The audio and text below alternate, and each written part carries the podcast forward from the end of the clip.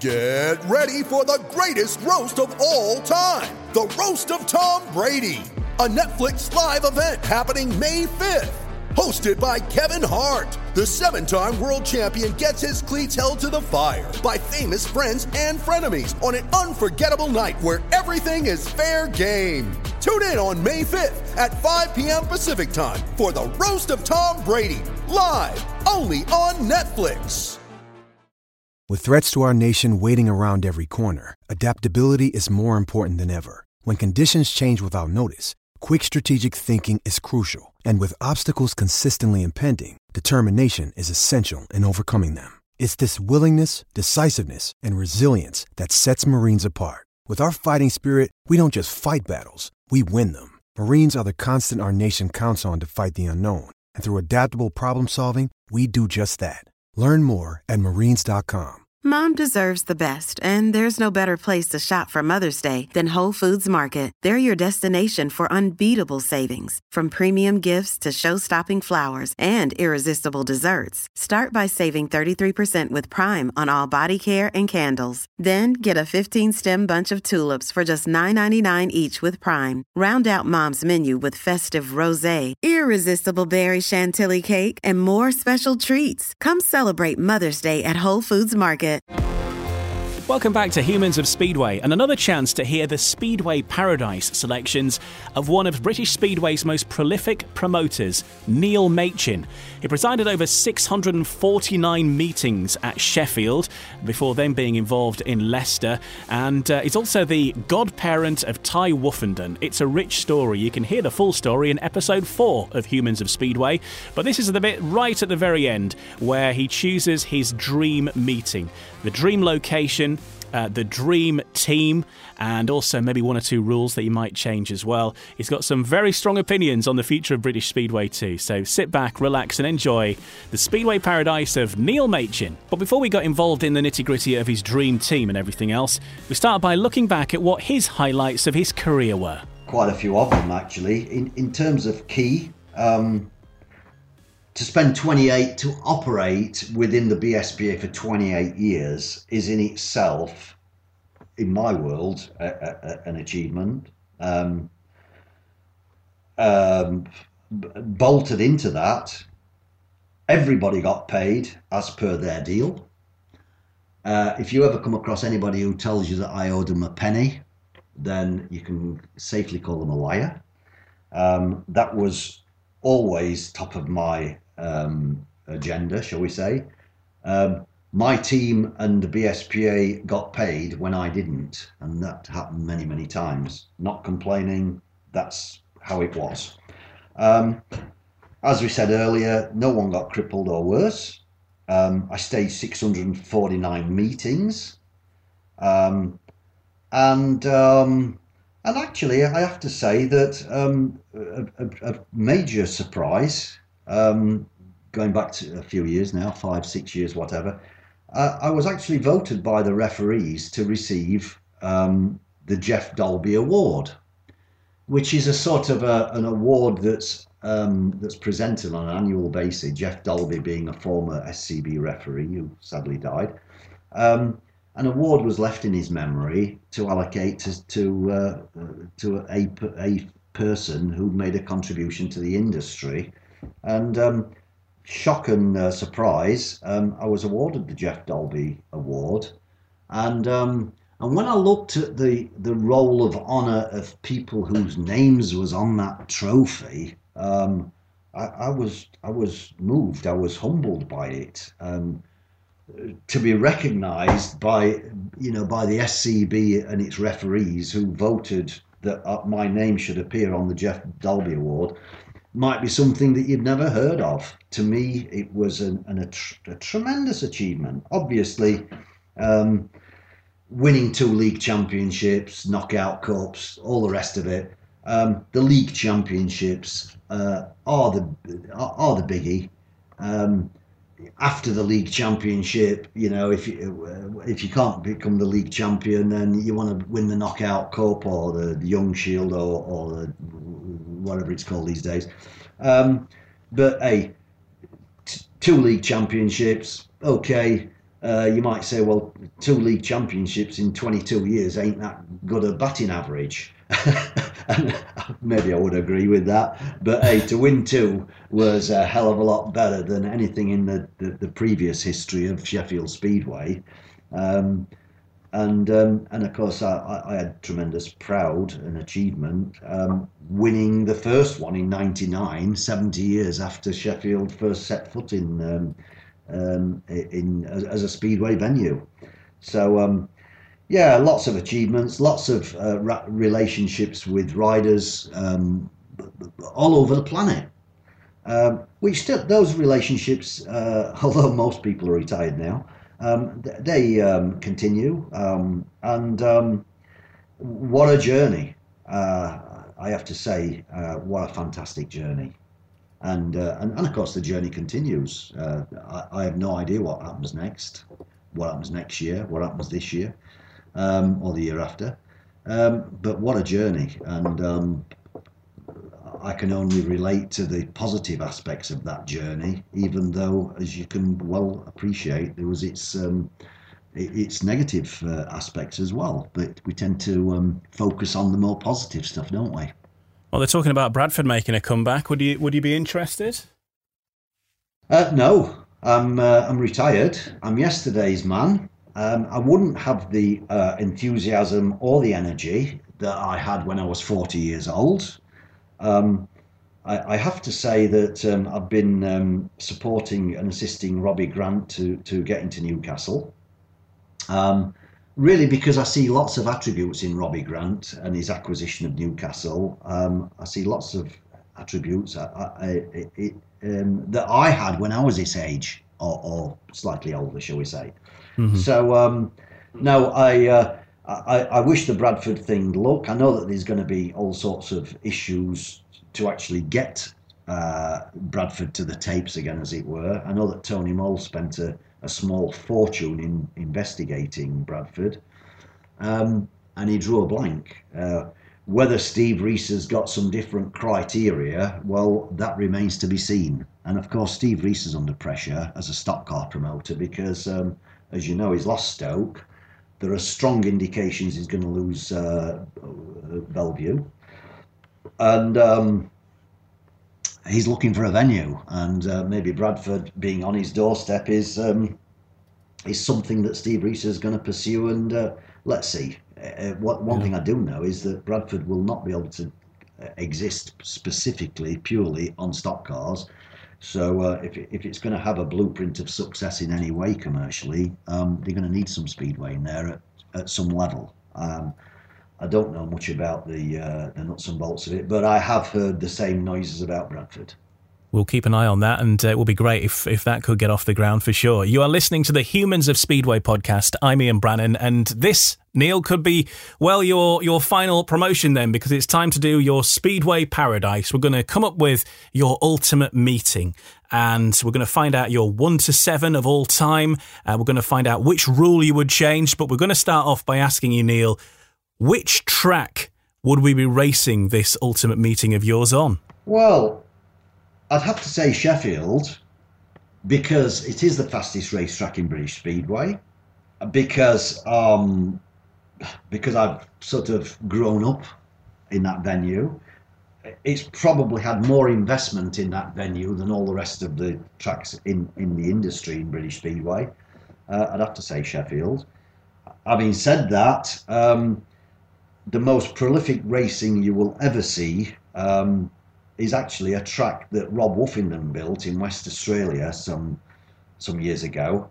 Um, as Tai was being a young bloke doing his first laps, um, and Pinjar Park is creates what what I would suggest is speedway for the connoisseur, and um, very very different. The two the two venues I mentioned, Sheffield being the fastest track in British Speedway, um, Pinjar Park, uh, well, it, I don't think it'd even qualify to be in British Speedway because it's a very, very small Costa Mesa type venue. Um, but entertaining uh, the paying public and giving them close, uh, exciting racing that they understand, uh, really uh, I suppose, was always uh, my objective. So not a huge surprise then. The event's going to be at Sheffield, of course. Where else for Neil Machin? Um, what about your all-time one to seven then, Neil? I know that you've given it some great thought already. Well, I have, and and people will say, well, it's easy to pick a team full of of, um, of um, former world champions, and you'd be absolutely right. I'll just run through them very very briefly. Go on then obviously my uh, my list would have to start with Tai and the most successful British Speedway rider in the history, and he's my godson. so I think I have to be allowed that that uh, indiscretion, shall we say? Bruce Penhall, the the consummate, uh, uh well, the pin-up boy. You know, he got it all. We, we failed to maximise the effect of having Penhall uh, in British League but hey, what colour and, and profile did he bring to the industry? I think he's probably the only speedway rider in ever to receive telegrams from the president of the US uh, on becoming world champion. Ivan Mauger would have to be in that that um, that identified in that list. Um, total professional. What a fantastic character to deal with. Um, obviously, uh, he always knew his value he brought sponsors and corporates into into World Speedway, and um, who could ever create a list of this kind without including the great Ivan Mauger? Uh, I have Greg Bartlett and Roman Matusek on my list because Greg Bartlett was the unfulfilled um, um, potential. Uh, he rode in British League for two years. He could have gone all the way. I spent lots of time with Greg. He's an engine tuner. Uh, he's a very, very solid, reliable character. And he could have gone all the way in World Speedway, but hey, um, that didn't happen. Um, but in terms of prolific from zero to hero in two years, um, not many riders will will come in as a novice and the following year be taking uh, Sam Ermolenko from behind at Sheffield. Uh, that was Greg's potential. Roman Matusek saved my bacon. Uh, he was the entertainer. Uh, he was the, uh, the, the, the villain uh, in general terms. He was considered by many people to be the villain, but he entertained my public. And once we, uh, if we get ever get away from entertaining our patrons, then we are in trouble. Peter Collins would have to be on my list because um, Peter uh, became world champion in '76, um, and uh, Peter was always box office. If you'd got him uh, in a meeting anywhere in in his heyday, uh, he would he would swallow the crowd. Um, and of course, how could I um, not include Greg Hancock? Because um, Greg has really uh, rewritten the record books with every time he threw his leg over a bike in the last uh, couple of seasons anyway. Um, turned 50 the other day did greg. Uh, known him since he was a, a, a, probably a 16 or 17 year old go back a long way. Tr- tremendous respect for greg. Uh, what a fantastic uh, profile for, for world speedway. Um, and of course, all of these people on my list have a. Uh, you may say, well, it's obvious that you're going to include people who've got 16 world championships between them, which I, which I have done. Um, but commercially, good business. Speedway is a business. And the people who think it's a Saturday night toy, think again, get into promoting Speedway and get into growing the business. So, a lineup of all stars at Sheffield for your ultimate meeting. But now, here's the exciting one for you, Neil. We'll give you the rule book. Which rule is the one that you're going to change? Well, actually, there are two. go on then. I'll let you have two. Off you go. Gardening at the start is an embarrassment to the industry uh, and could very, very easily uh, be stopped and if you was to draw a line three meters back from the start line and nobody moves into that line uh, prior to being under starters orders, then you'd stop all that gardening, getting off bikes, kicking shale, It's all an embarrassment to me, and I think it is to our paying public. Okay. Uh, and, and I think and I think it's a pretty easy fix if we were serious about it. And um, I think it should be compulsory for every team in British Speedway um, to wear the corporate gear. And if a sponsor's put in two quid or two grand or 20 grand, doesn't matter. Uh, every team should have its identity and should be dialed in totally to who uh, who their sponsor's identity is, and it should be uh, within every contract, and it should be compulsory, and it might just give us a more professional uh, outlook to the outside world. Yeah, it's a very good point because I think you know the teams that do all match, like the Polish teams, for example, do it, don't they? And it does look great. Well, not just teams.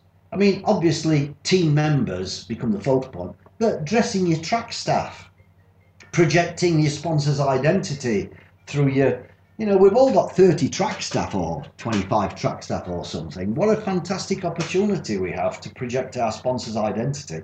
Very few tracks do that. You can't tell the track staff from the, you know, from the from the uh, paying public. So I just think that we ought to sharpen up lots of those. And, and you know, we're talking about presentation aspects here. Um, the one thing that disappoints me in Speedway in general terms is the presentation. Um, you look at any Grand Prix, wherever it is, uh, the presentation is superb. It's something that's obviously had some investment. And you look at most of the domestic presentation, and it's pretty tosh. Uh, desperately needs some present, some some investment, and definitely needs a fresh pair of eyes to actually bring it up to where are we? 2020. Let's get into 2021 and stop uh, stop messing around as though we're in the mid 70s, eh? Neil Machin and his Speedway Paradise. He's always such a good speaker and he speaks so well all about Speedway, so passionate and so enthusiastic. And if you've not listened to the full Neil Machin episode yet, there's a full hour and a half of uh, Neil's wit and wisdom, uh, and it's episode four of Humans of Speedway from June earlier in uh, 2020.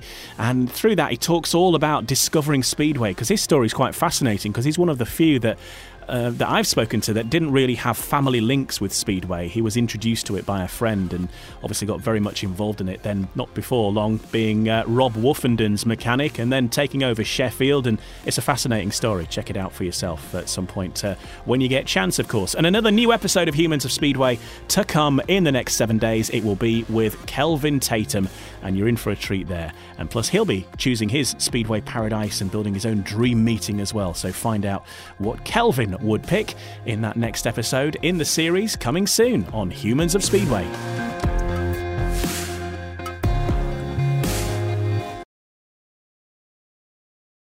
Sports Social Podcast Network. With Lucky Land slots, you can get lucky just about anywhere. Dearly beloved, we are gathered here today to. Has anyone seen the bride and groom? Sorry, sorry, we're here. We were getting lucky in the limo and we lost track of time. No, Lucky Land Casino, with cash prizes that add up quicker than a guest registry. In that case, I pronounce you lucky. Play for free at LuckyLandSlots.com. Daily bonuses are waiting. No purchase necessary. Void where prohibited by law. 18 plus. Terms and conditions apply. See website for details.